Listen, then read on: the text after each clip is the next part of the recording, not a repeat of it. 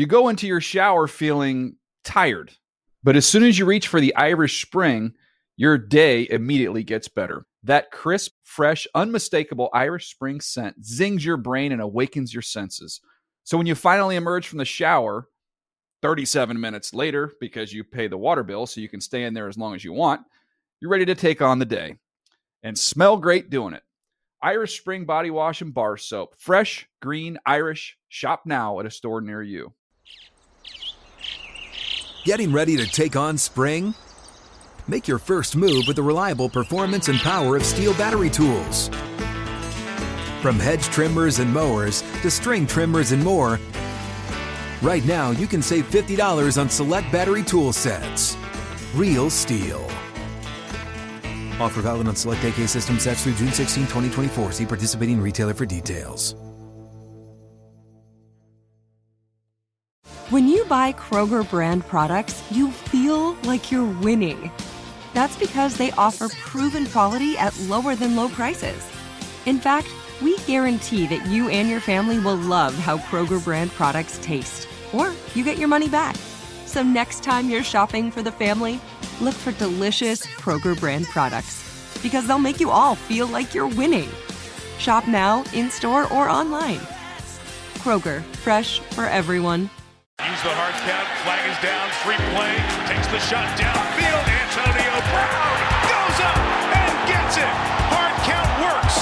Touchdown Steelers. Mariota on first down, shot down the middle of the field and open, no safety there. Rishard Matthews at the 20, cuts back at the 15, and Matthews goes. Opening play, touchdown for the Titans. Roethlisberger in zone, Antonio Brown, touchdown. From the 10, Roethlisberger throwing end zone. Antonio Brown, spectacular catch. Touchdown. Wow. Wow, indeed. My boy, our boy, Mike Tirico with the call uh, for NFL Network and NBC and any other streaming services. Amazon's in the mix. Amazon's in the mix anyway. Antonio Brown, uh, three touchdown receptions off 10 catches for a buck 44. Ben Roethlisberger threw four touchdowns without an interception. And the Steelers run away from the Tennessee Titans, a 40 to 17 win at Heinz Field, improving the Steelers to 8 and 2 and um, knocking down the Titans, uh, who fall to 6 and 4. Their winning streak is over. Dan Hanzus here along with Gregg Rosenthal. The rest of the heroes coming up soon. But, Greg, we'll start here. This is the Steelers team. Everyone that says we want a real fight in the AFC. Yeah. This is the Steelers team that we saw tonight that can take down the Patriots. Yeah, you saw a little bit of everything in the Steelers because you saw the frustrating part of the Steelers in the first half where they couldn't move the ball and they didn't quite finish drives and it was just a little disjointed even though they had the lead. I mean, you look at the final score, it's 40 to 17. It's easy to forget. This was a one score game entering the fourth quarter. It would have been a two point game entering the fourth quarter if not for Delanie Walker dropping a wide open That touchdown killer. At the end of the third quarter. So it was a competitive, interesting game for three quarters. But then the better team won. And the Steelers just have too much going for them.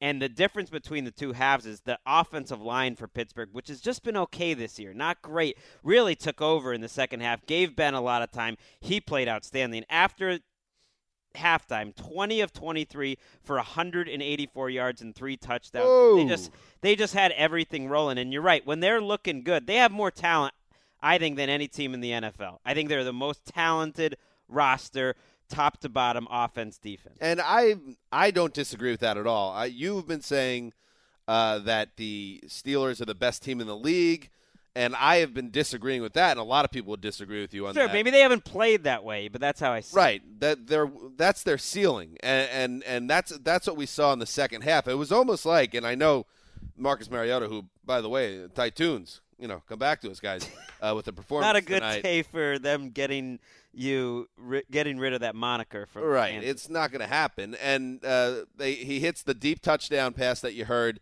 Uh, but after that, it kind of was like the Titans brought a knife to a gunfight. Like they got the they got the Steelers on notice with that touchdown.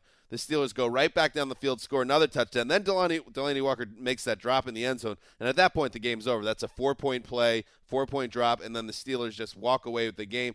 And it just shows you, and I wrote about it this week, what happens when uh, Le'Veon Bell, Antonio Brown, Juju Smith-Schuster, and then you find a way to start um, getting the most out of or something out of Martavis Bryant. What can happen? in the mix a little bit. They have not weekend. scored 30 points all season until tonight. And that's a major disappointment. And then they drop a 40 burger and make you think, wow, what happens if they get it together for the back end of the Well, season? Well, Schuster is such a difference maker. He made one of the key plays in the game, which was a third down conversion, a very difficult catch, and he's made a lot of those difficult catches over the last few weeks. That kept the drive going, where, where they finally finished the red zone drive. It was early in the second half, and the Titans at that point were playing them pretty even. I mean, the yardage was leaning towards the Titans because they were still in that game despite Mariota making two big mistakes with two interceptions uh, in the first half, and then he threw two more after halftime, so forget about it. But the reason why the Steelers are so talented because their defense can keep them in games like that. Cameron Heyward and Stephon Tuitt were making plays. The secondary, even without Joe Haden and Mike Mitchell, ended up having a, a very good night, and they were setting up the offense, who just knocked it down. and, uh, you know, not to like t- turn this into a, a Mariota hate fest, uh, but It was a terrible. It was a bad game. Actually, he showed a lot. He showed why you liked him too. I mean, he had 10 yards per attempt, and he had a lot of beautiful Oh, you see it gems. there. But then uh, just the mistakes were. Too you see it there. I just don't think he's there yet, and I don't think the Titans are there yet. And we saw, I think tonight was kind of a, a referendum on where they stack up right now. They're not even close uh, to beating a team like the Steelers on the road. Uh, I, I don't I still don't trust their coaching staff. I still think he'd be I, I don't know what their what their offense is trying to do, melding his college thing in the in the way it just doesn't I don't think it's working. It And- doesn't work, the coaching staff. and the running games they're not getting much help from the running game. Uh, and one uh, one more thing from me, a little shout out to Antonio Brown, who we almost take for granted how incredibly productive he's been for the past what seven years or so now. And uh, a good stat from Andrew Siciliano on Twitter. He's 29 years old, Brown. Uh, he already has more career receptions than 14 wide receivers and tight ends in the Hall of Fame.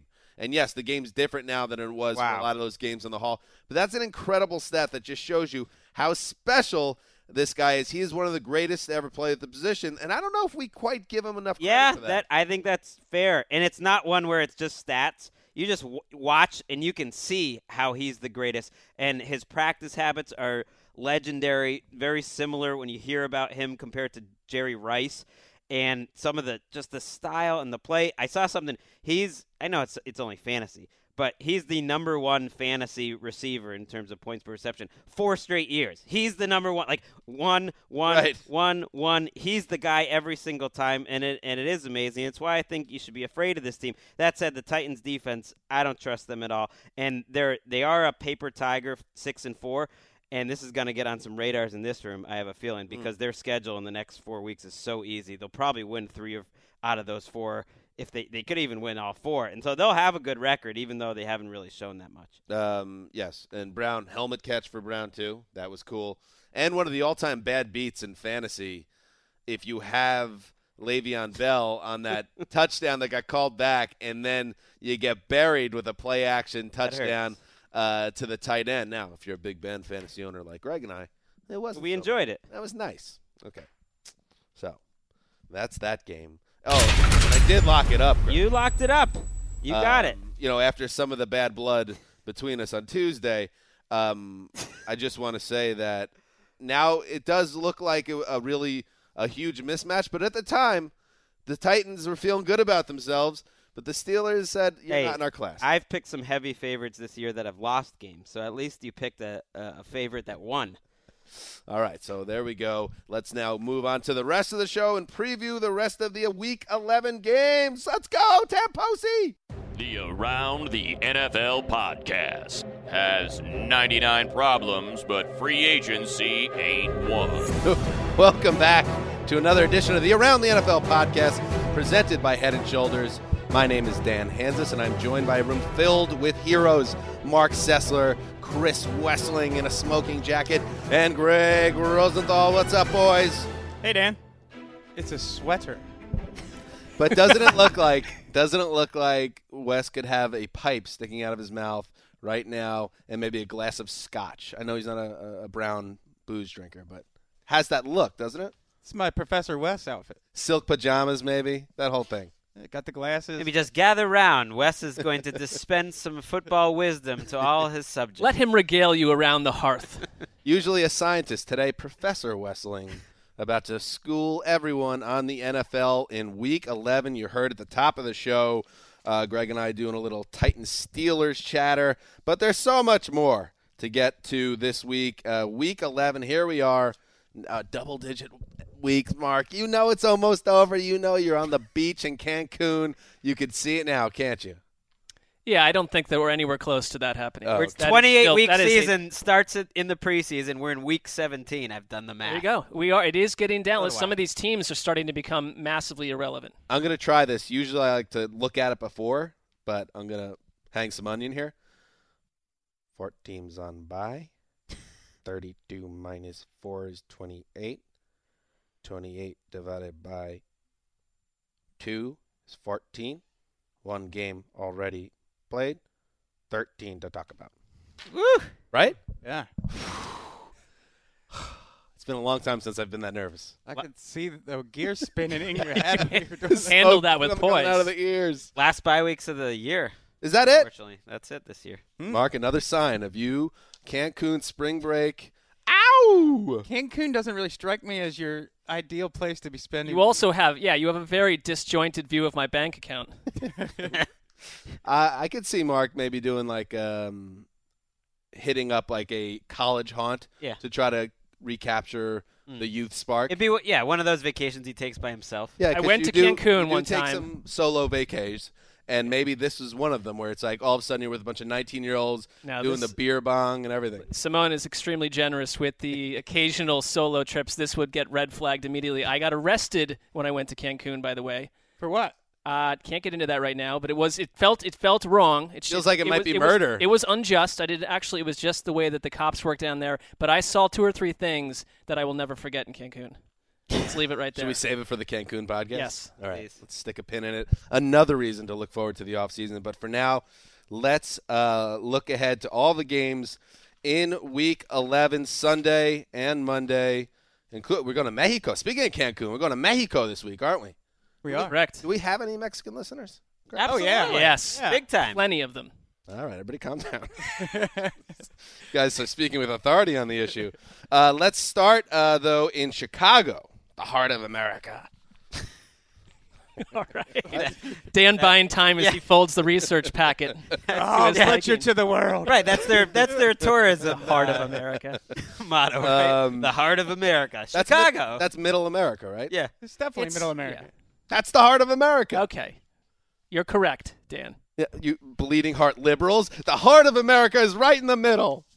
What does that have to do with liberals? Okay, so why isn't Indianapolis the heart of America? I don't know. Chicago's just more the heart. Um, let's talk about the Lions. Detroit. Now there's an American city, hardworking. pe- The Detroit Lions are five and four, uh, coming off uh, back-to-back wins over the Packers and Browns. A bit of a scare against the Browns, but now they get the Bears on the road, and uh, we'll start with Marc Sessler. Uh, Mark, the the Bears they can't seem to get this offense going, whether it's Mike Glennon or Mitchell Trubisky. Well, yeah, and I think they should have expected that to be the case when A, John Fox is running the operation and has enough sway over the offensive coordinator to keep Trubisky completely clamped down for the first month of his career. You saw him open it up a little bit last week, but you, uh, the good quarterbacks that are young that seem to, to grow have weapons around them. Deshaun Watson had DeAndre Hopkins. Carson Wentz takes a big leap. Jared Goff does as well because they've surrounded those quarterbacks with appropriate talent in year two. And Trubisky just has very little to work with when the running game is not working. That's your hope this week. The Browns ran for nearly 200 yards against the Lions one week ago, and maybe the Bears with Jordan Howard can hope for the same. I think you have to ask if the coaching staff is really doing Trubisky a favor when the Bears lead the NFL in negative rushing plays. Right. Is that really helping Mitch Trubisky? He had a Oh. lot of long yardage situations last week because of negative plays on running, because of a lot of pre snap penalties. So that's just poor coaching and poor players. And then, like, their number one receiver is Dontrelle Inman. This is a guy who essentially was given away to them and immediately comes in, and that's their number one receiver. It's like you're only going to be so good with that group. That said, they're playing Detroit, and I look at Detroit, and it's like, what's their defensive identity? They don't really have one. When a 31 year old safety, Glover Quin, who's having a great season, is your best defensive player, it's like I, it wouldn't surprise me if they just are tougher than the Lions and you dial up one of those perfect John Fox game where it keeps it low scoring and they do run for a lot. Chicago's defense has been for real. I mean, they they they're generating turnovers, which is what you need for that offense to get try to put some, some you know ball ball control offense in theory with them. But I don't know. I just I look at this Lions team and what depresses me is you are looking at Matthew Stafford's sexiest season. This guy has been mm. fantastic and in other years the Lions can hope to get into that last wild card spot at 9 and 7, not this time around in the top heavy NFC and Stafford's heroics are completely lost on this campaign. They they could definitely because you know ask any Lions fan they'll have regrets that they didn't maybe make the most of Barry Sanders. And now you have Matt Stafford there, and they continue to be a middling outfit. Some people that aren't as big a fan of Matt Stafford might say he's played a role role in that. But I'm I'm kind of with you guys, and it does feel like yes, they're on the outside looking in. It's going to be tough to get that wild card um, spot, and they're unlikely to win the division. Uh, but even if they made the playoffs, what's the ceiling with this team? Doesn't it feel like there's They really need not a big difference between this year's team and last year's team? Exactly. And th- but the NFC is different, and that's why they're Right. they're not good enough. Where I know their schedule's easy, but they're not good enough where I think they, they win all the games they should, including maybe this this week. It wouldn't surprise me. I mean, the the Bears intercepted Stafford four times last year, only gave up one uh, touchdown to him. Like it wouldn't surprise me whatsoever if the Bears end up winning this game. All right, let's move on. The Jacksonville Jaguars, they are now stacking wins. We talked about it last week. It's time to stack wins, and that's what they're doing. Three straight uh, after that uh, narrow victory over the Chargers uh, uh, at home. Now they travel to Cleveland, and the schedule says, hey, keep stacking wins, Jags. Chris Wesseling, uh, the Browns uh, showed some fight last week against Detroit, but on paper, this is one of the bigger mismatches of the year, right? Yeah, I know a lot of people are looking for reasons for the Browns to pull off an upset here, especially with Tashaun Gipson kind of needling the Browns and, and predicting an 0 and 16. That's on Mark's radar that that they're not Uh, it's a- expecting him. it- it's a it, Cleveland has made their own. They've, they've made their own bet at this point. And I know people are talking about, oh, it's hard to beat the Browns because they are a top half team in, in terms of total talent. I don't see that. I don't see them as top half in total talent. And I see a Jaguars team that is better in every single way and not by a little bit. This is a lopsided matchup. I expect the Jaguars defense to absolutely dominate the Browns offense in this game. I absolutely agree. You talk about a team. Some of these defenses, they're better at home for some reason. They're not good on the road. The Jacksonville defense on the road has allowed a touchdown in three of 50 possessions, and they lead the league in turnovers on the road. And I think that you're going into a stadium that does not has not packed a punch or been tough to play in in two plus decades. And Jacksonville on this on the flip side, they're going to do enough on offense, and Cleveland turns the ball over more than any team in the league. I just don't think there's anything you can point to and say, "Oh, Cleveland's got some sort of Achilles heel they can pinpoint here- with the Jaguars." I agree with that. Well, the one thing Bortles, but The, I right. don't know, not right, lately. Greg. Last week, I mean, he he did everything possible to give that game away. The only reason that they won is because the guy dropped a pick six and because the Chargers couldn't get a first down, or else the, the narrative all week would be Blake Bortles blew it because he did blow it. well, the game will need to be team- six to six for that to be right. the case. The the case could be that DeShone Kizer is coming off by far his best game, and I know he's not playing the Lions again this week, but he played a great game. I thought they simplified things. He he, it, it's. It shows how cursed their season is. Is that the game is tied and he goes out with an injury and he comes back in and they're down, whatever it was, Right. 14 points. It's like he played by far the best three quarters of his life. That was kind of what we saw that we got excited about. I agree with you on that. That he play. I texted Mark about that last night because it made me think after watching it that whatever Tashaun Gipson says, I think the Browns will find a way to win a game because they already showed last week that they could put together some stretches of play and they'll steal one. I don't. I don't think they're. This has been a cursed season. I think they very much have earned this record personally, but I think. Kizer, you see what had everybody so excited in August in flashes. You see it a little bit here and there, and I I think mean, you saw it the whole game last he, week. he played a good game. What they have done in the last couple weeks, which I think they should have done from the beginning, is allow Duke Johnson more carries out of the backfield. They do get Corey Coleman back. I still don't like the matchup for Cleveland. Right. I mean, this is it's uncanny how every pickup the Jaguars had is working. It's not just Calais Campbell who's in the mix for Defensive Player of the Year. It's Barry Church. It's AJ Bouye's Yeah, having Church. like everyone Yeah. they pick up has been good. Calais Campbell wouldn't even be my top pick for defensive player of the year on that defense. Jalen Ramsey would be. That's fair. And I to complete a pass against this defense is one of the hardest things to do. It shouldn't be that hard to complete one pass, but the Jaguars defense is incredible. And for all the DeShone Kizer love that he's getting in this room It was right one week. It was one week. One but how many, well. how many times has he been benched and he still leads the NFL in interceptions? Oh, I know. I'm just saying he had he's had a miserable season. That one game was so far better than any other game he's had. That's, Um, and the Ja- after watching the game last night, I sent out a tweet. Jaguars, I'll give some. I'll give the Jaguars fans some love for an expansion franchise, um, and, and for a, a fan base that went through years and years of ugly, ugly seasons under Gus Bradley, and before that even. Uh, they're really passionate way into it. So when I'm watching that game and I'm seeing Blake Bortles self-destructing in the fourth quarter of that game, and they still survive, what I tweeted was, doesn't it still feel like wild card weekend Blake Bortles is going to break the heart of the Jaguars and I I think they're going to get to the playoffs and they're in a good great position obviously if they beat the Browns to get there but I still feel like this guy is hmm. going to kill them and that will probably be the impetus for change. They go the into Jags the fans offseason. went though. after you or something, or yeah, what? there were some. So a lot of people agreed that were outside Jags Nation or the They they go into the offseason. They absolutely will find a I- different. I'll give them a little love after the dreck they've seen for the last five or six years. They have a home field advantage. That crowd has been going nuts this It's a good fan base. uh, especially in that last game at Everbank. So they're excited. Let them be excited. Let's um should we? Let's do it. Let's let them be excited. it's I'm official. just saying, I like I like that the the Jaguars haven't killed their spirit over the last decade, One guy which even- it has with some fan bases. and a grain of salt because his name was like Psycho Jags fan. Some guy on Twitter was like, when I when I went back and forth with him a little bit on the topic, he was like, uh, "Talk to me in January." I was like, "Okay, I, I, I believe will." have had a run in with him as well. I, I I saved that tweet. I'm and sure we Wes and I have blocked him. Oh yeah, he's gone.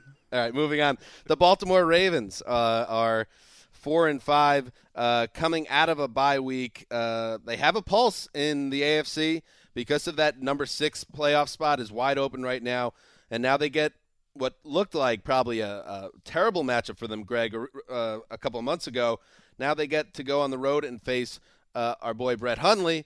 Hundley did some things last week, but speaking of DeShone Kizer maybe getting too much love in this room, maybe there's a little bit too much love for Brett Hundley's performance last week. Yeah I, Yeah. I heard a lot about okay breakout game for Hundley. He finally showed up. Okay, all right, let's go. Let's watch this. He had two throws in that game, two really good throws, which helped them win the game. And for a young quarterback, he deserves credit for that, and that's fine. But otherwise, it looked like the same Brett Hundley that we've seen. And this time, I know the Bears' defense is solid, but they did a good job protecting Hundley, and the secondary in Chicago is not too great. This is a much, much different story. I respect this Ravens defense. John Harbaugh quietly has one of the, the best records coming off a bye. Usually don't put too much into that stuff. But You love your some John Harbaugh. It's something really like do. 12 and 4. I trust this coaching staff to improve this team, and this matchup for Hundley and the Packers offense is dreadful. I can't see them scoring. I just look at the game like this, and it's just you pick the best unit, and there was one. It's Baltimore's defense by far in this game, and I look at Green Bay and say you don't have Aaron Jones anymore. He's out for what three plus weeks, and I Green Bay to me, it's it's they have they haven't missed the playoffs since 2008. Well, you're going to miss it this time. I better I hope so. We we uh, already forked them at 5 and That'll be a 4. bad I don't think they're us. even. I don't think that's on their radar, but potentially. It's on the it's on the board on their refrigerator in the break room. Dan, I, I heard you kind of wondering a couple of podcasts ago, like what's what's where's Joe Flacco at in his career now? I'd done a deep dive study on him. Mm. Ooh, Professor Wesseling puts down the pipe and gets to work. Joe Flacco. Remember when he came into the league pipe. and he was kind of sneaky athletic? He'd take off running and he looked Yeah. like Forrest Gump, but he would get away from pressure. He's not that guy anymore since the ACL and the back injury. He now has the skill set of your average Osweiler, Savage, Mettenberger, Weeden. He's a statue in the pocket. He's mechanical. He there's no kind of like uh, improvisation to his game whatsoever. And if you let him sit back there and throw behind a great offensive line with receivers who can get open, he can still hurt you. But he's one of the worst quarterbacks in the league now, and it's because he, he doesn't move. I do wonder though. Do you think that this fair. this season specifically, like the bet, he, we never really heard that the back was completely healthy. The It seemed- back, it seemed the obvious. probably not. And remember when Romo was dealing with that, that he just he he looked like a completely different athlete. And do we get a better Joe Flacco next season? I, I'm not arguing that we do, but it just seems like he'd be healthy. Back injuries, if you follow sports, are devastating. My boyhood hero, Don Mattingly, never the same. Larry Bird, it ended his career. He's an all-time legend. Tony Romo jacked up his career. Sometimes you just don't get back from The, that. the last game before the bye. Pardon the pun, Greg, because I said back. the last game before the bye, they're on. They're having third and 10, third and longs, where he's just throwing one yard passes right away. He's not even holding the ball and waiting to see if someone comes, No. comes up. It's just like let's let's throw a dink and dunk right away. This is a guy with the one of the biggest arms in the league. It's tough to watch. Well, the coaching staff has to have a quick strike offense because he can't get out of the way of pressure, and he gets rid of the ball because he doesn't Hmm. want to get hit. And yet, when when I look at this game, I do think maybe they'll open it up. He's been asking for it, and they are a little healthier. Maybe they get Danny Woodhead back.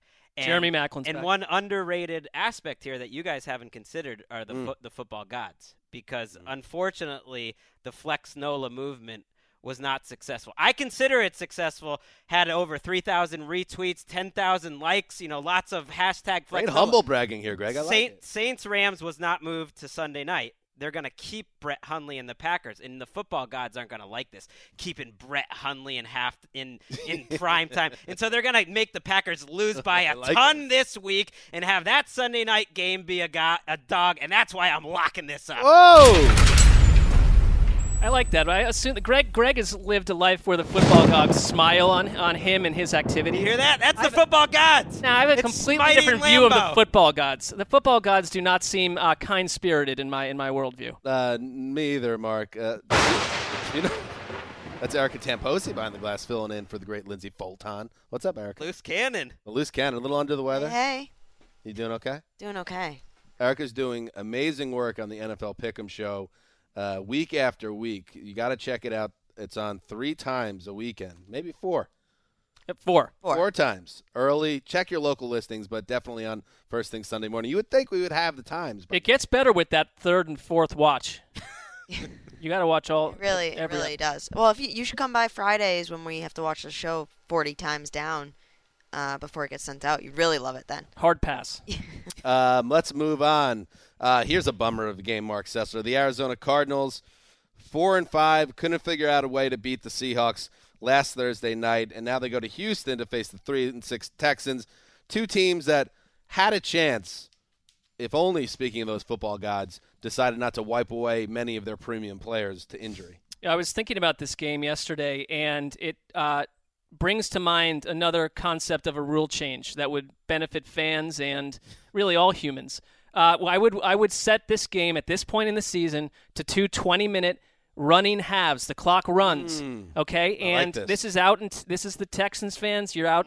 You're out in the middle of Texas. You put a nice big country music venue at halftime. Let them have a great concert, Sandwich with two very quick 20 minute running halves where you get this football product off the field and Right. you move on to next Maybe week. like a Brooks and Dunn, Darius sure. Rucker. I don't know the names of any of them. Now, Yeah. if I'm Bruce Arians, I'm thinking, hey, we're four and five. This could be my last year as a coach. Feels like that's shortchanging him and his potential. You know, Well, your little season. your little football gods want want good football according to you, so they don't want this game. Others would say it's massively disrespectful to the players and, and the game itself. I I'm didn't ju- say it I'm was a a rock devil's solid advo- theory, okay? Devil's advocate here.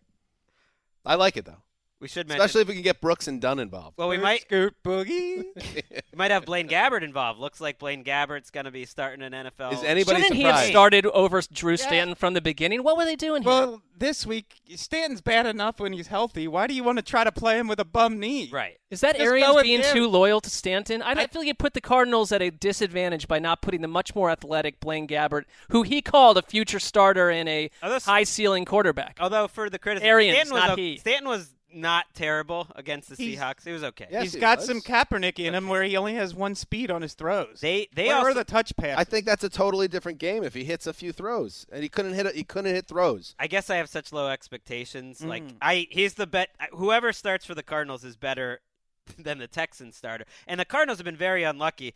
They lost DJ Humphries, who has been playing pretty well for them at left tackle. He's, they lost Tyvon Branch for the season, who's been playing very well, probably better than Honey Badger at safety. So it's it's not even just Carson Palmer. They've had a lot of injuries. I thought it was interesting to hear Rap Sheet say that people around the league are excited to watch Blaine Gabbert in this offense because of how he did in the preseason and Bruce Arians' reputation with quarterbacks that they think he might be salvageable. Right. We'll see. One quick thing on. Um, on Kind of all set with Blaine Gabbert personally, but I- maybe I- you know what? He know, he had some flashes with the Niners too on a really bad team. I know. I've heard all about All that right, too. we we won't we won't.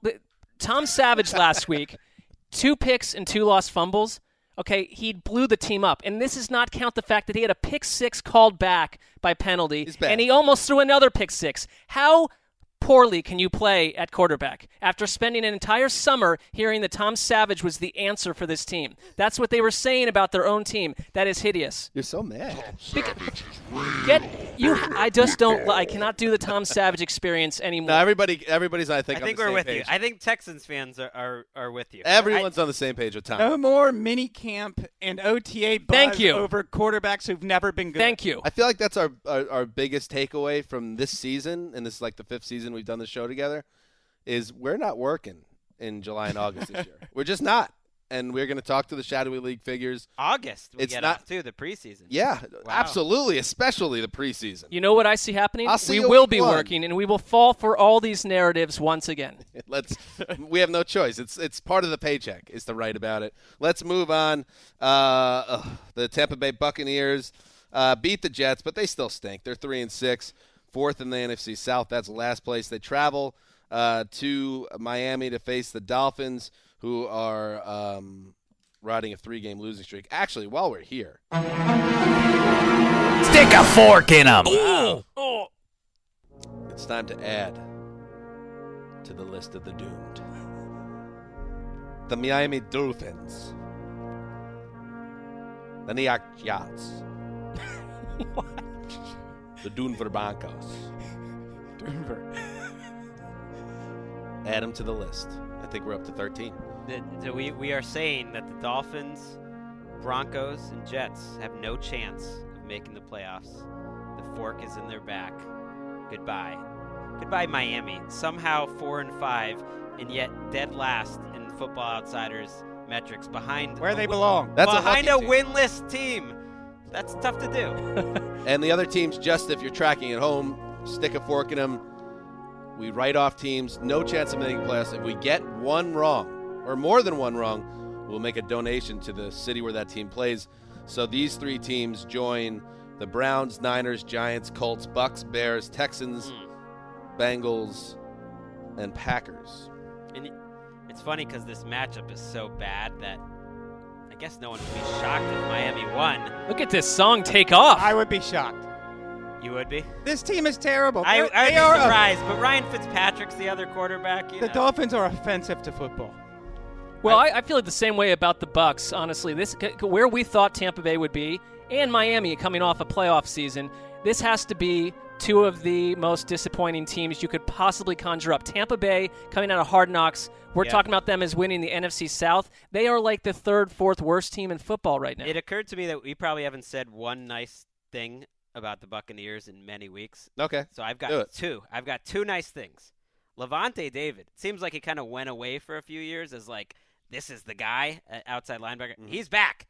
And then Chris Godwin. I love this wide receiver. I think he is going to be a legit like good NFL starter from what he's shown. They got to get him on the field more. Uh, and one, my one last thought, and it's a very heavy charge to throw, and you know we're on the outside, so I'm not going to say this is the truth. Kind of look like the Dolphins quit a little bit on Monday night. Well, how could that be? Because they traded Jay Ajayi away to send a message.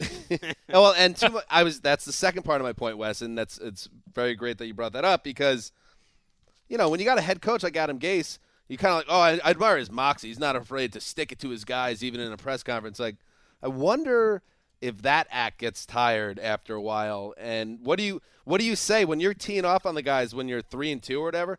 What do you say when the season's now actually floating away and it doesn't look like the effort's there? I wonder if he's sneaky as Heine is a little getting warm if this mm. season continues to devolve. I feel like Ajayi, when when he was playing well, and it was more last year than this year, was the identity of that offense. And they are an offense you cannot find any sort of DNA, any identity to Miami. They're impossible to watch. you know who's happy? Ryan Tannehill because he's probably Right. probably going to stay there now, right? After the performance from Cutler. Oh yeah. Yeah. All right. Let's move on. The oh, the team of around the NFL. And we bad job by us. They're they're playing great the Rams right now, uh, and we didn't even call it out after their absolute uh, latest uh, destruction of a team against the Texans last week. So let's shout out to the Rams who are doing great. I think they're like four and one now since being named the team of ATL. Now they travel. This is where it gets real. With Gregg. some blowouts too. I mean, we're just taking these Rams blowouts for granted. Look at this. Since they were named the team of ATL, they lost 16-10 the first week, and you know a little team of AT hell sniff going on. They were under Well, pressure. I took offense to that. But since then, 27-17 over the Texans, uh, over the Jaguars At Jacksonville. at Jacksonville, 33 zip against the Cardinals. Went to their bye, came out of their bye, dropped a 50 burger on the Giants in the Meadowlands, and 33-7 over the Texans, and now they get. Gregg, the Vikings. So a matchup of two seven and two teams. I'll start with this question, Gregg. Jared Goff, um, obviously a distant in the MVP race, uh, third place, I would say, fourth place, wherever you want to put him. I would not put him in the top 20. I wouldn't That's- even put him first on his team. Yeah, Oh. I wouldn't either. All right, I'm just saying that's Stand my down. personal. just my way of getting into it.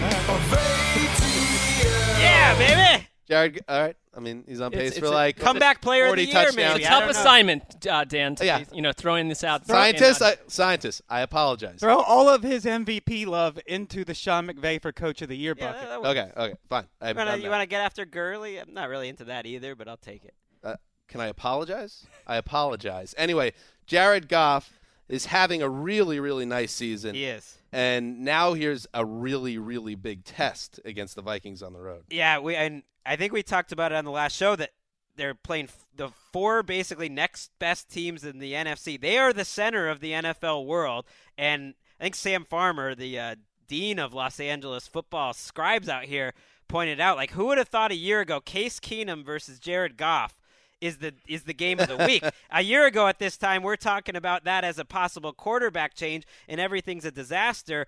And Goff is a guy who's doing everything that they're asking. He has a couple, you know, moments each week, and the question kind of I'm looking at with this game is if they really get pressure on him, if that front four for Minnesota, which has been so good, and they think they're getting Everson Griffen back this week, gets pressure on him, how does he respond? Because by the numbers, under pressure, he's actually has one of the lowest completion percentage and some of the worst numbers in the league under pressure. And so that to me is the key for Minnesota. I I said this last week. He's throwing into the biggest windows in football thanks to Sean McVay and his play calling and his route concepts. He before this three game jaunt against bad teams, he had gone four straight games under 60% completion rate. I like what Jared Goff's doing. He's hitting some deep throws really well too. But, Beauty, beautiful. but he's not throws. playing at a level uh, like MVP quarterback. No, I think he's a second year quarterback who's playing that sort of role where you're making sure he has all the support. That's called great coaching. It's It nothing is. against Goff. Well, and we you know, we spent the, the big chunk of the offseason always asking what is it we'd need to see from Goff to be impressed by his second campaign, and he's done that, no questions. I look at a guy like Les Snead. There are other general managers around the league that right now are attached to coaching staffs or issues in general where they're embattled and you're wondering if they're going to be out of a job soon it is worthwhile taking a look at what he's done. The courage uh, that he he's lucky he kept the job, number one. But when you get rid of this whole Jeff Fisher experience, you hire what looks like in Sean McVay, not just a coach of the year, but maybe someone with what we've seen so far that could be there for 15 years plus. And you have a quarterback that you can pair with him. The A franchise little bit of a Sean the- Payton vibe. with the energy as a completely different feel around this team that a year ago was unwatchable. The idea that Rams, Vikings, and for all the teams that I know I dump on a bunch of these teams at this point because I don't believe in them, the NFC has been a delight. It's tor- it's it's morphed into a fascinating conference to watch, and you got to ride with it.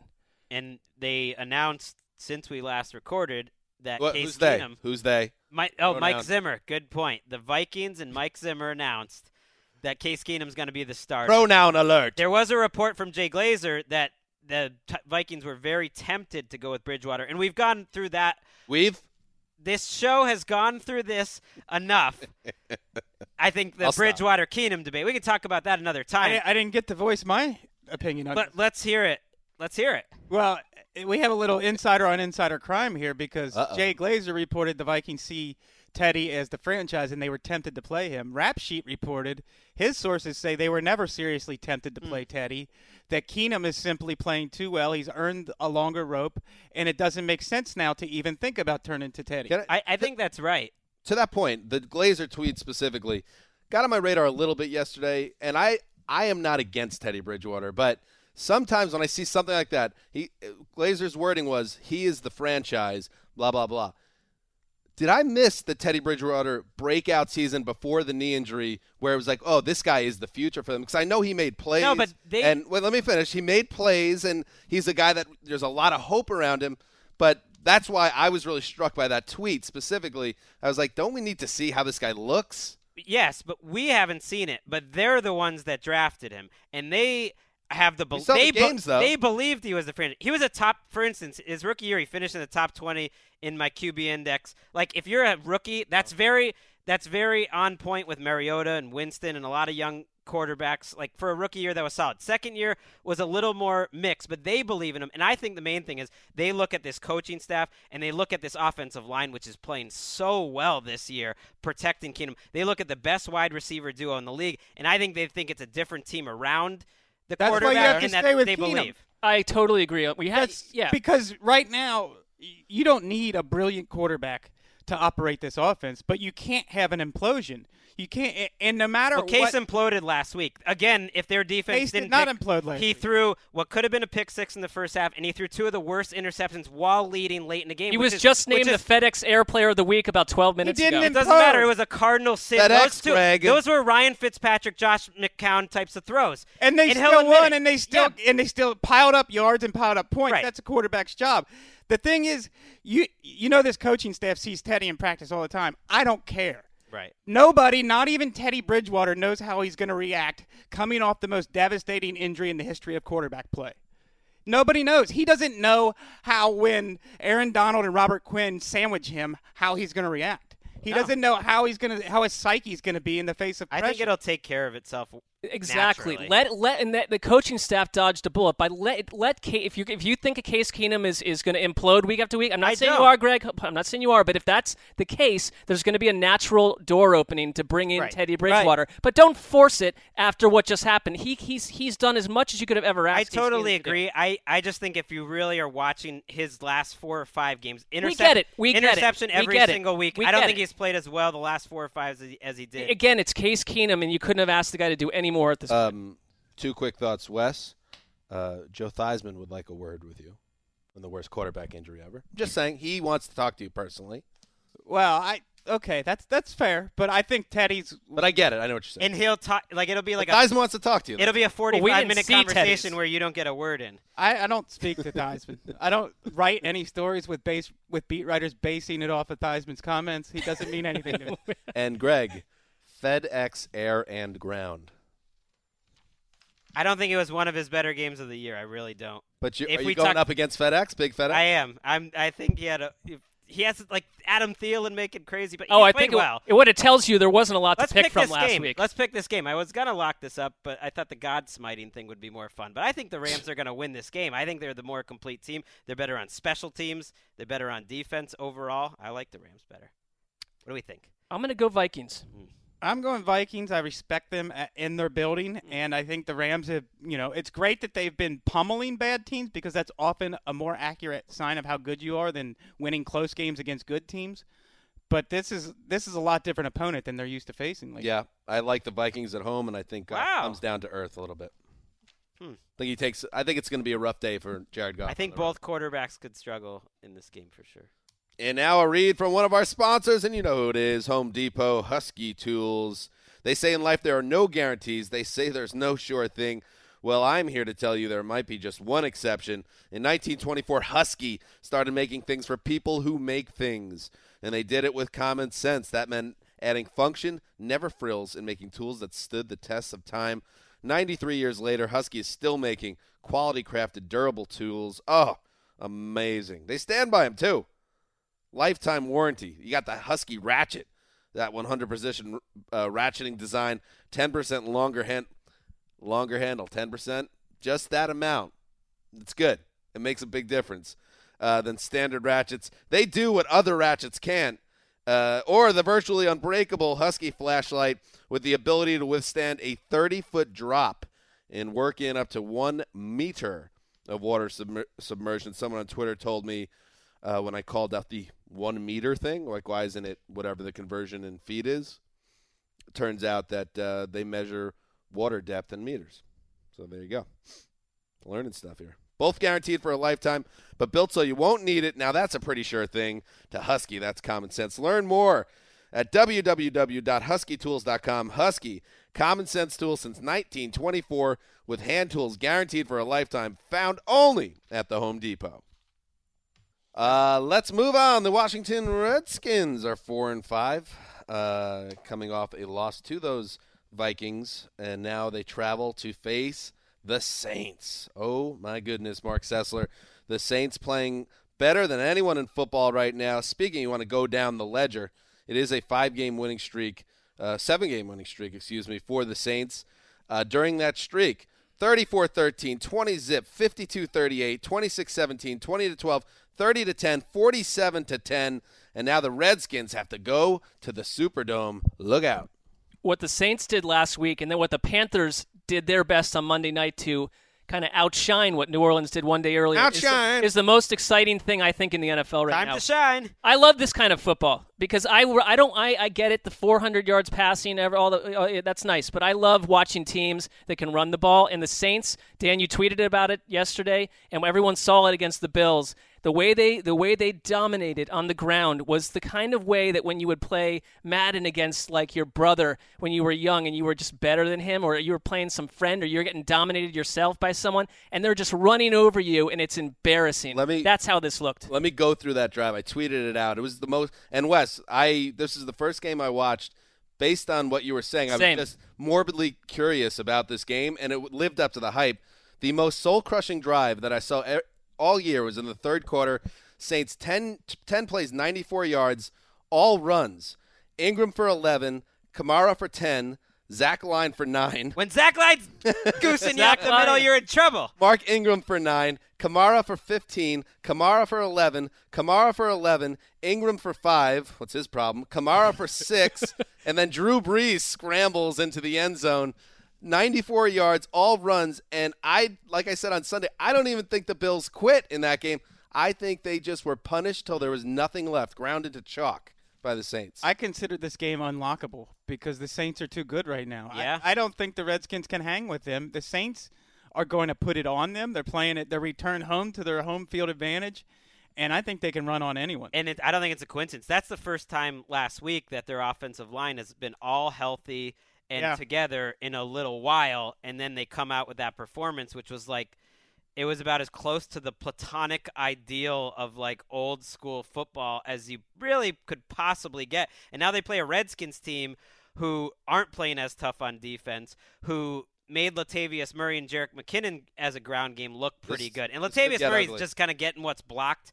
Yeah. So if Latavius Murray's running on you with pretty big holes, I think you're in trouble playing this. It's it's fascinating to me that Michael Thomas and Brandon Coleman on this team and and Ted Ginn that you kind of forget about these oh, guys in some case because of the way this offense is. Every other Saints year, these guys would have each been vying for a thousand yards. We'd be talking about two thousand yard receivers versus Kamara and Ingram are about to become the first backs if they keep this up to surpass fourteen hundred total yards each since the only other duo ever, Kevin Mack and Earnest Byner, did it in And they're gonna do it. 1985. For who, Marc? The Browns when they were an actual football Oh, team. I knew you were going to get that stat in there, and you deserve it. we sh- we should mention Rob Pretty Kelly. big deal when it happened back Oh, then. Uh, man. Yeah. oh yeah, For Fat, sure. Fat Rob is out for the season officially for the Redskins. It's been a little. I think his loss has been a big problem for them because they have not been able to replace him, and they really don't have a running game. And your boy Kirk Cousins is playing tough. I will admit he's playing about He's as well. making the throws. The receivers aren't right, catching he's them. playing as well in the You like circumstances. he's playing tough this year. I think he's making those throws, and they've had short yardage running issues all year long. That's killed them on third and one and fourth and one.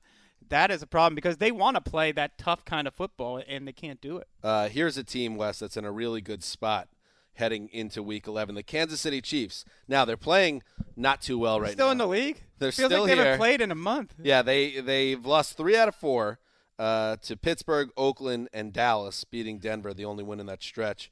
Uh, but now they're coming off a bye to regroup a little bit. We all know Andy Reid kicks ass coming off byes. And where do they get to go? They get to go to the Jersey Meadowlands to face the Giants, who look just about as bad as anyone in football right now. This is not a lockable game. No, it's not. And I feel like people are kind of Well, if you lock the Giants, that would be allowed. That would be ballsy. people That are would be kind of insane. sleeping on the Chiefs at this point. That they everybody considered them the best team in the league a month ago, and now nobody considers them like on the Patriots level or the Steelers level in the AFC. To me, they're right there still. Hmm. A- and they had a close loss to the Raiders. They, you know, they they scared the Steelers a little bit in the fourth quarter, and then the Cowboys beat them, you know, a little comfortably. But I, I still think the Chiefs are right there with anyone. they're they're the best scheme team in the league, and I think some weeks, some weeks it doesn't. You're not hitting all your schemed up plays quite as perfectly, and then you end up on, in a game like Dallas where their offense really wasn't wasn't that great. But if you could pick an, a defense to play against, like the Giants are it. Like it takes communication and discipline to play the Chiefs, or else they're going to burn you for big plays because they're going to confuse you. And the Giants are the least disciplined, most easily confused, worst communicating defense in football. This could be a 50 burger. I wish we could lock up a 50 burger. It's like a that was- terrible matchup Whoa. for the Giants. That like was the- Would you like to?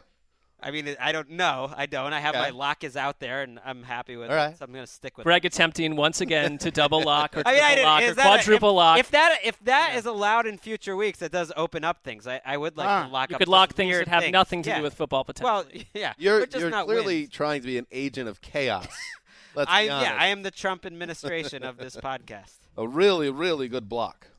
That's my Trump. Not getting better. My Trump's No. not getting better. No, it's it's actually going in the wrong direction. Uh, by the way, Ben McAdoo. We don't talk about the Giants too much, but now he has the quote brutally honest meeting with the Giants. Uh, Six weeks ago. he came out of that saying how well it went, and then Dominique Rodgers Cromartie, his quote was more like, "All right, well, at least he finally did it."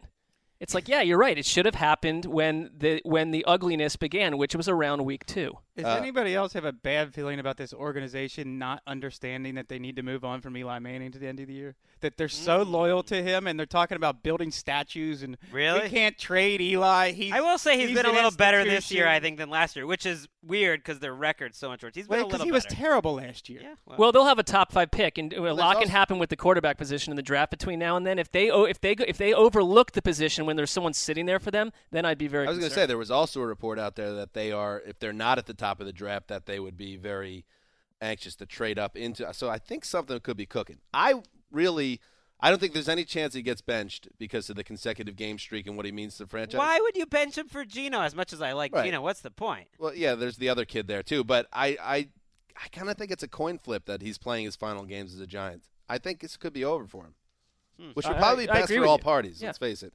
Uh, let's move on. The Buffalo Bills. Uh, speaking of a team that can't figure out its quarterback situation, they benched Tyrod Taylor on Wednesday morning. Uh, Sean McDermott announces for fifth round pick Nate Peterman, and um, I think a lot of people in the football cognoscenti myself included, threw a tweet out there like, "What the hell is going on?"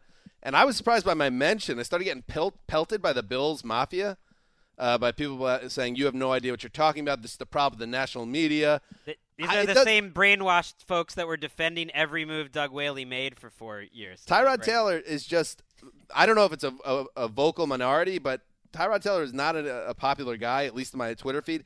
He's out there, out of there. Nate Peterman's in to face the Chargers, Gregg, one of the best pass rushers in, in the league. By the way, the Bills, technically right now, are the sixth uh, and final playoff spot in the AFC. That's why I hate this move. If they were three and six, whatever. This is the guy you drafted. You like him, even though it's not Tyrod Taylor's fault on offense. Fine, he's not your future. I get it. A, a playoff appearance would be absolutely special for the Buffalo region, clinching that game that gets you to the playoffs. It's been 17 years, and Tyrod Taylor, I just can't believe the fact that Nathan Peterman gives you a better chance to make the playoffs than Tyrod Taylor. I just don't believe it. He's a mid-level starting veteran quarterback. Peterman is. I just can't believe it. Is it the, like the Titanic level of thrashing they took by New Orleans that made this decision happen sooner? You hope not. He bro- they I broke wonder- him. They broke their spirit. They I feel like that game it was it was it was you know Sean McDermott at, at one point looked as sort of a coach of the year candidate, and Sean Payton said, "Uh, uh-uh, I'm the better Sean. In fact, you may even be the third best Sean coaching It was a Sean Sean- McDermott. it It was was, a- a Sean off, Shanoff. and it went call- poorly for you Buffalo. Well, that was You the, pronounce it Sean? I say Sean. Sean. one, another reason why that Saints I, Rams I game. like to use the pronoun Sean. We we don't like pronouns around here. How do you guys pronounce Sean? Sean. Huh? Sean. Gregg? Sean. Huh? Sean. It's like John with a. You're What about what about the uh the What is it? I, girl? they all Vermont sound the girl? same to me. Sean. What's happening here? Sean. Sean. Sean.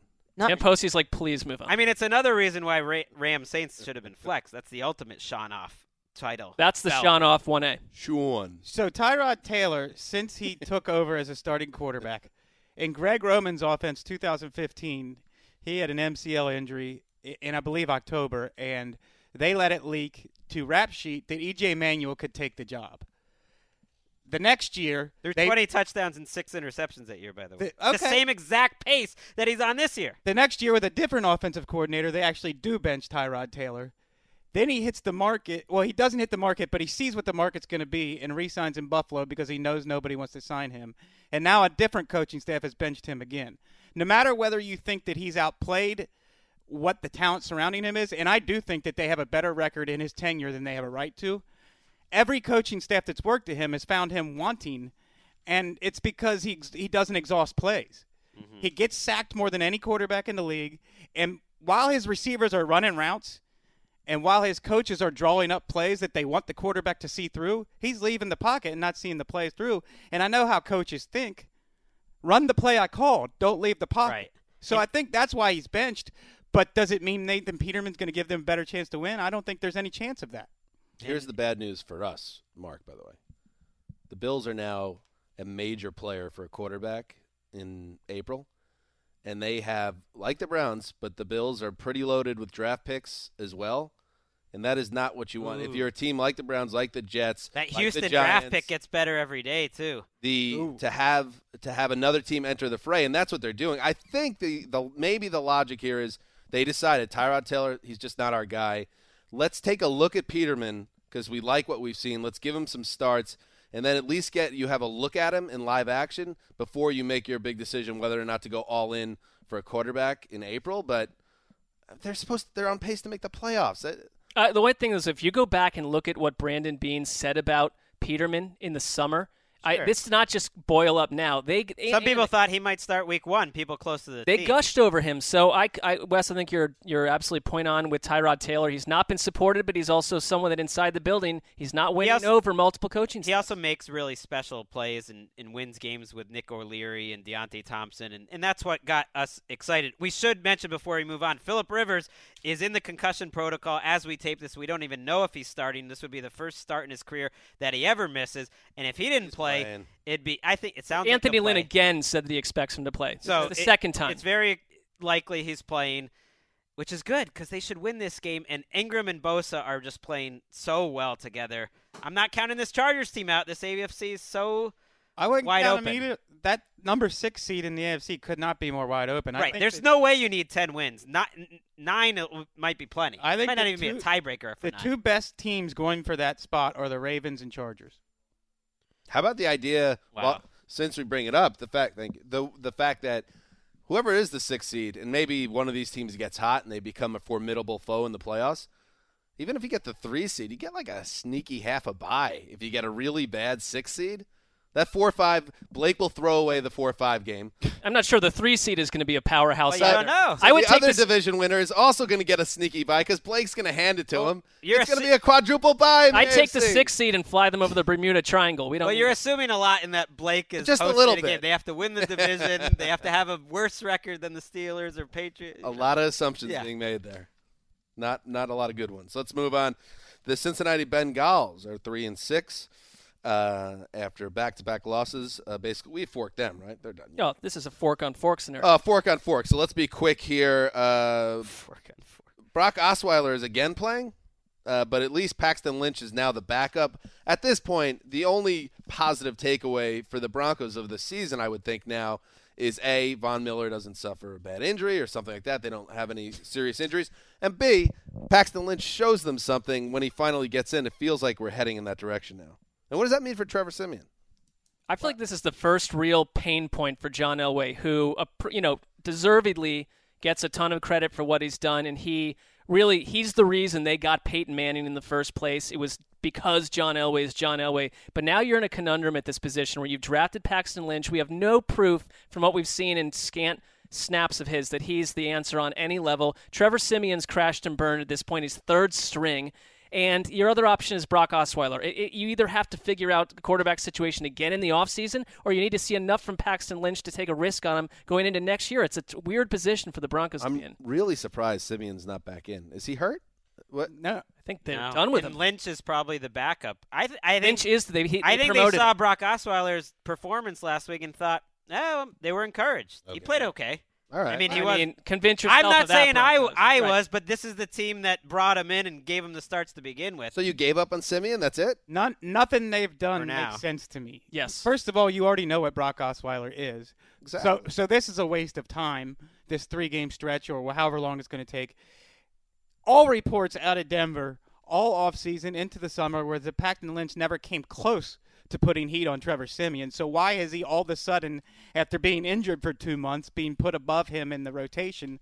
I don't get that at all. There's no reason whatsoever to believe that you're going to put in Paxton Lynch and be pleasantly surprised by what he's doing on the field. Who who would have thought this before the season? This would have been a dead game in Week 11.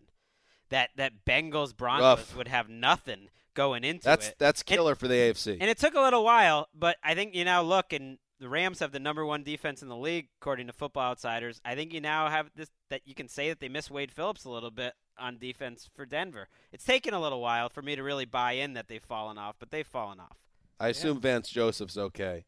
Yeah. I- There's usually a one and done guy in the mix. Marvin right? Lewis, though, I don't know about Marvin Lewis, and he spent half his week at seemingly burying John Ross as like the worst dra- draft pick ever. That John Ross. disappointing him and all of this stuff. Hold I don't on. know. Why are Bengals fans so upset by that? John Ross was a guy who came into camp after missing the entire offseason, didn't know where he's supposed to line up on the field, didn't know what he was supposed to do. Now he misses most of the season, still doesn't know where he's supposed to be, and we're supposed to, and I'm supposed to be upset that Marvin Lewis called him out for that.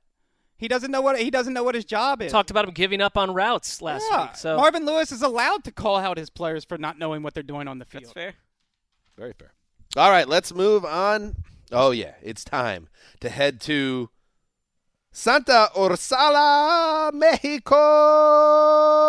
Ho ho! Estadio Azteca.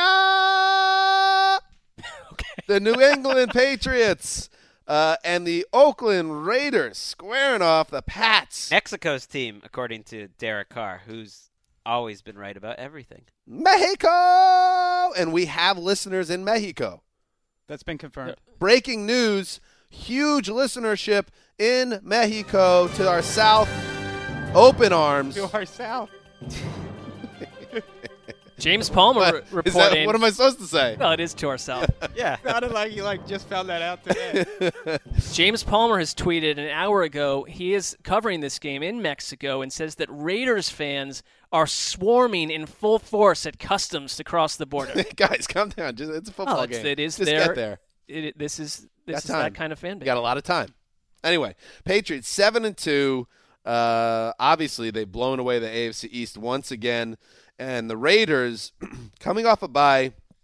This is it, Wes. This is the most important game of their season. You want us to take you seriously as a team that that not only can get that uh, playoff spot, but also have a little hope to conjure up some of the spirits of 2016.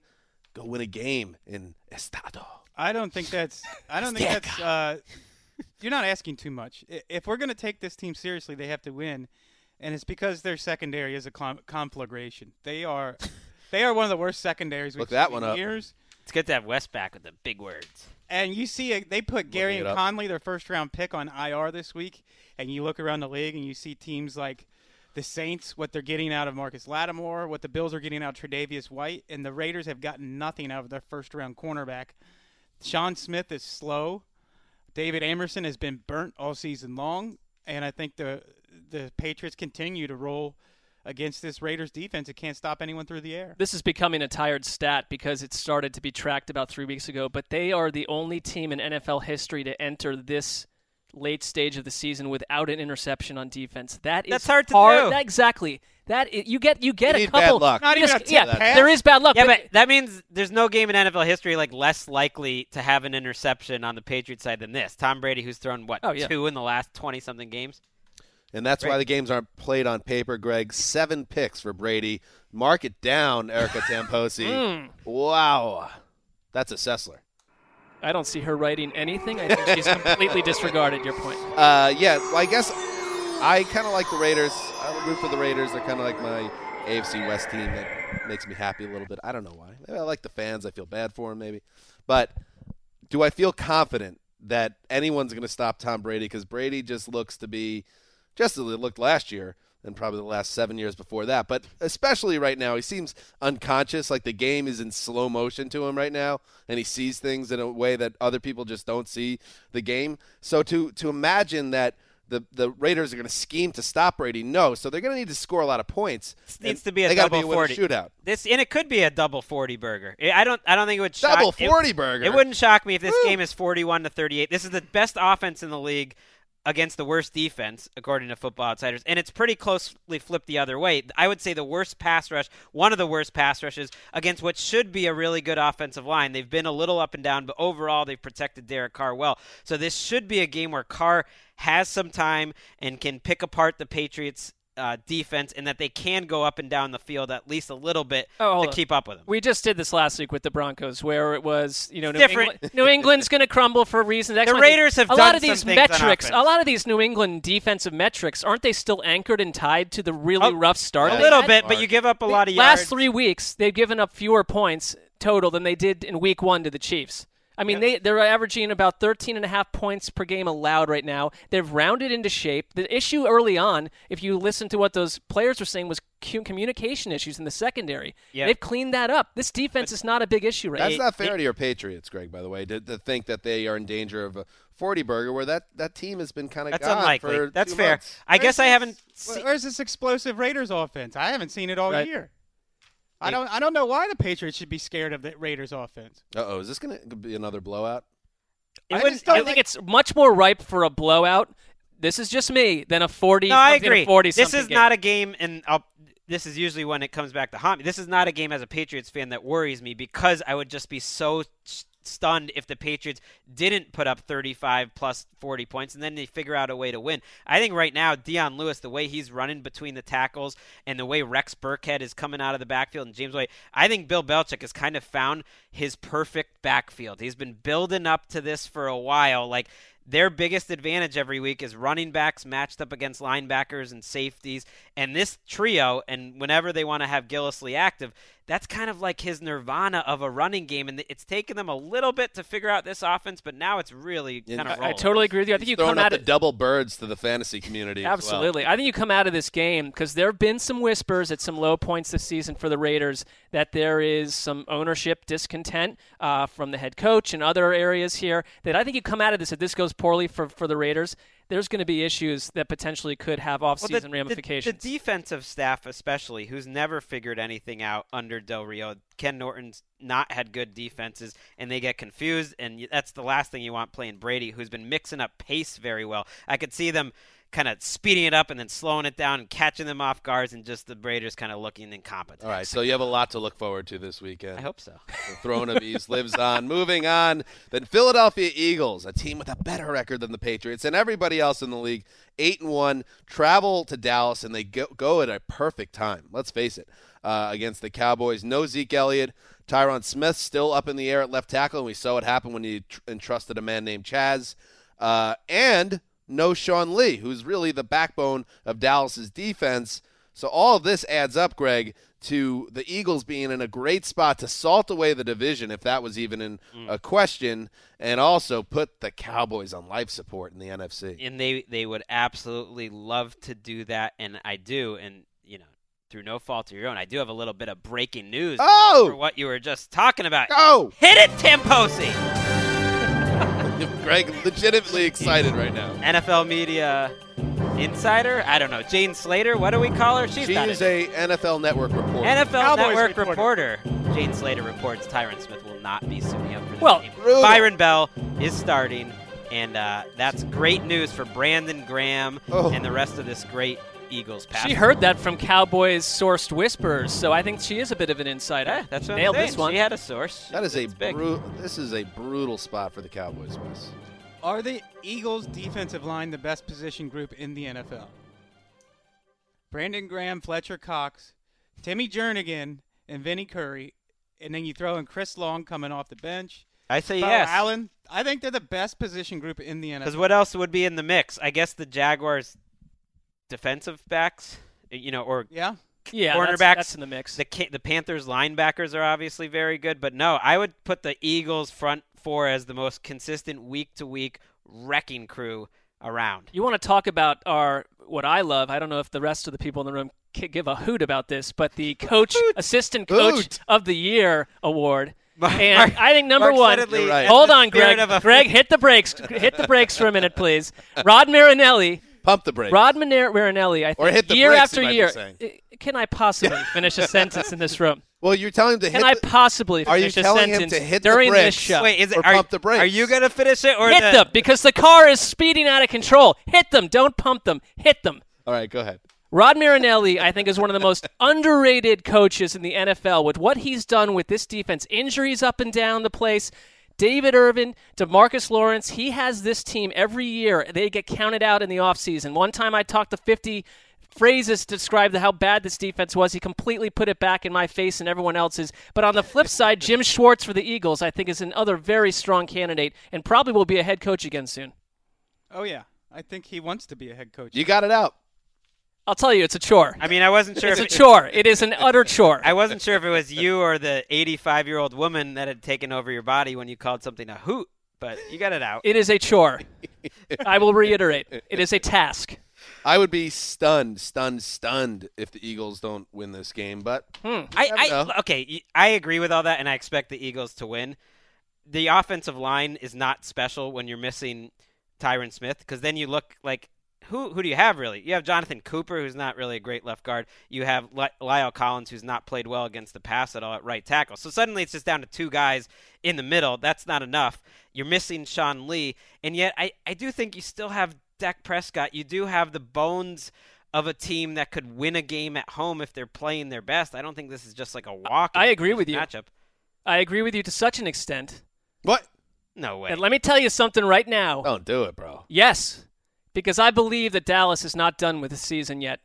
And I think the Eagles are a Super Bowl level team that's going to have one or two trip ups. And Whoa! it's going to come this weekend. I am locking it up.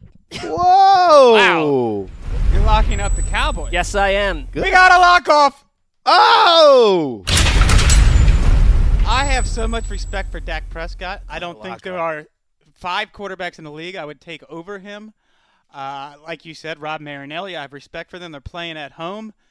For all the talk about the Eagles' defensive line going against uh, a banged up Cowboys offensive line, Vaitai has to block Demarcus Lawrence and David Irving, too. So I've checked my conscience. And my conscience tells me I'm allowed to lock up the, the Eagles. Wait, oh yeah, I was getting confused because you were making the case for the Cowboys. no, I have to make a case No, for where this I'm is- allowed to lock up the You're Eagles. Gotta look absolutely in the allowed. mirror. You're Yeah. absolutely You looked in the allowed. mirror. What did you see when you looked in that mirror? I, I saw A man in a smoking jacket that respected his pick. Yeah. That's I think fine. he's also he's he you have some showmanship because you've created another lock off, If- which is great for this podcast. Good if- job, Wes. If Marc's gonna be right here, though, like Cole Beasley, it's been slipping under the radar. I know we want to move on. This is a great game. I've been waiting for Can we great games on? all No, year. Cole Beasley Cole talk? Beasley This is here. this is Is the this necessary, This Gregg? is the first week of the year. I feel like we have like three or four great games.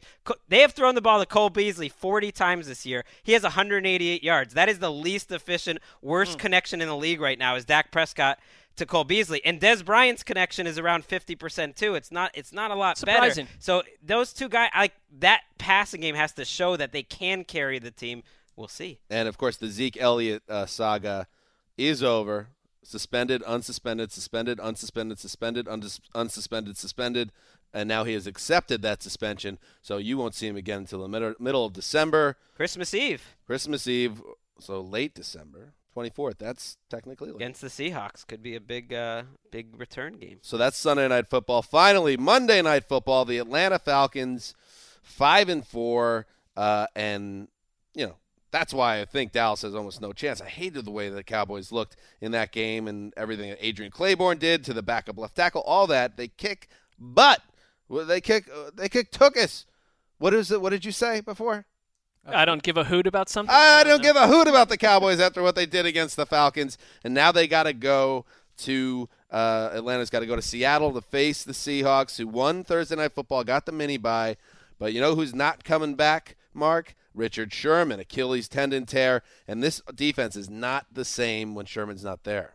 No, and for me, it only adds more pressure to the quarterback in Russell Wilson, who is being relied on more than any other in the entire league. He has accounted for 95.2% of their offensive touchdowns. Hmm. Every game, it seems, comes down to Russell Wilson having to dig them out of a hole. Dan, you and I watched this game last week where Seattle knocked out Arizona, and he made what I thought was one of the plays of the year. Oh, yeah. With his patented cycling back, his figure eight, rushing away from defenders and flinging the ball downfield to a player that no one else even sees. And he does this week after week. It works, but I don't know if it works ultimately for Seattle. They they feel to me like a team that's endangered if they they don't find more balance in their offense. And on defense, I think we'll have to see how the Richard Sherman thing plays out. I I do think that uh, their rookie cornerback Shaq Griffin has looked good. He has. He's going to have to stay good because a big part of their defense is that Sherman could lock down that, that side of the field, and that's just not going to happen anymore. You got to is Earl Thomas okay? That hamstring. Sounds like he well. It, it, Pete Carroll sounds was expecting he'll play. We don't know. It sounds like he'll play. he confirmed Kam he will play. Chancellor Oh, confirmed. Kam Chancellor is up in the air with the stinger. Duane Brown, who has solidified their left tackle spot, done a nice job since he was acquired, is a game time decision. So you look at the Seahawks, there's a lot going wrong. You're right. Russell Wilson is just carrying them. They haven't had a great home field advantage. The defense hasn't been quite as good. And the Falcons, I think, can look at what Matt Ryan has done the last couple weeks and feel pretty good about it. Seven touchdowns, two interceptions, and both of those interceptions were not his fault. I think they got it going. You, I don't know if last week was a turning point game. We'll see. You need more than one, but it wasn't just Clayborn. They got a lot of good defensive efforts from a lot of players last week. And in, on paper, this isn't a tough matchup against the Seahawks offense. You should be able to get pressure and slow them down. NFL Network insider Ian Rapoport says that it doesn't look good for Devonta Freeman to play. But unlike the Seahawks, the Falcons have running back depth. Tevin Coleman looked good last week. He's one of the best, uh, I guess, 1B backups in, in the NFL. So I trust the, Fal- the Falcons running game a lot more. I think this is a fascinating game. Do you guys remember this game last year? I thought it was Yes. one of the sneaky games of the year, kind of the game that made me think the Falcons are for real, even though they ended up losing it. It was a terrific game. These were kind of the two favorites of the NFC going into the year, and now.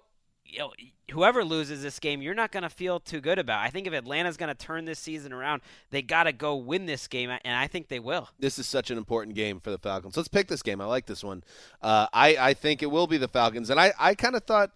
I've never been t- completely sold on the Seahawks this year, and now you take out Sherman. It just feels to me they are a step below the rest of the class of the NFC. I think the Falcons are in that step below group as well, but I just feel good about Atlanta this week. I have to disagree. I think Seattle's going to win this game.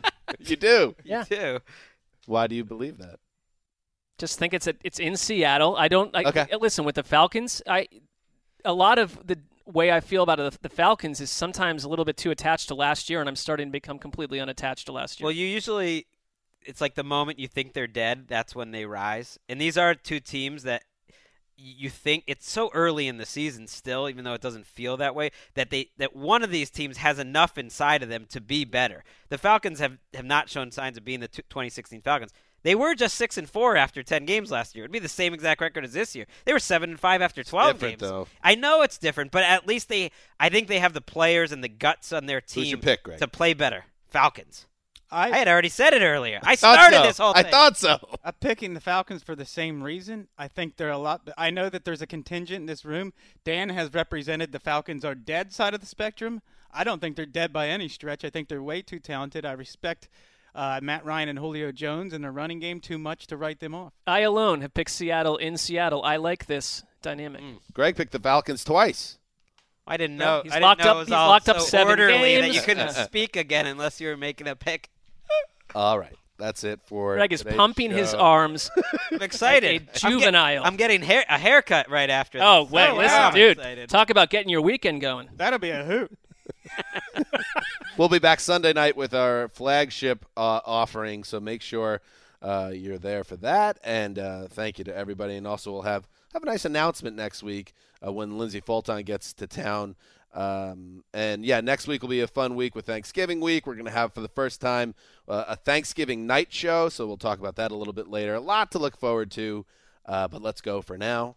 This is Dan Hanzus signing off for Quiet Storm, the mailman. Love having the mailman here, the old boss.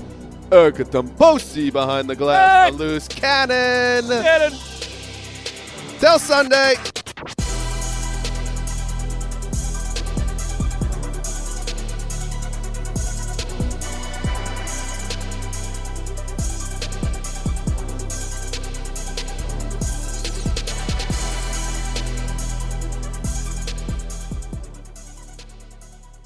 You go into your shower feeling tired, but as soon as you reach for the Irish Spring, your day immediately gets better. That crisp, fresh, unmistakable Irish Spring scent zings your brain and awakens your senses. So when you finally emerge from the shower, 37 minutes later, because you pay the water bill so you can stay in there as long as you want, you're ready to take on the day and smell great doing it. Irish Spring Body Wash and Bar Soap. Fresh, green, Irish. Shop now at a store near you. Open a limited time 11 month certificate at Kemba Financial Credit Union. At 5.25% APY, it's more than triple the national average, plus, it's a safe and secure way to grow your money. Visit your local branch or kemba.org slash CD for details. Offer expires May 31st, 2024. APY equals annual percentage yield. Restrictions apply. $500 minimum and $250,000 maximum deposit. Advantage status required. Comparison based on bank rate average. Federally insured by NCUA. Live Nation presents Concert Week. Now through May 14th, get $25 tickets to over 5,000 shows. That's up to 75% off a summer full of your favorite artists like 21 Savage, Alanis Morissette, Cage the Elephant, Celeste Barber, Dierks Bentley, Feid, Hootie and the Blowfish, Janet Jackson, Kidz Bop Kids, Meghan Trainor, Bissell Pluma, Sarah McLachlan. Get tickets to more than 5,000 summer shows for just $25. On sale now through May 14th. Visit LiveNation.com slash Concert to learn more and plan your summer with Sean Paul, Sum 41, 30 Seconds to Mars, oh, and Two Door Cinema Club.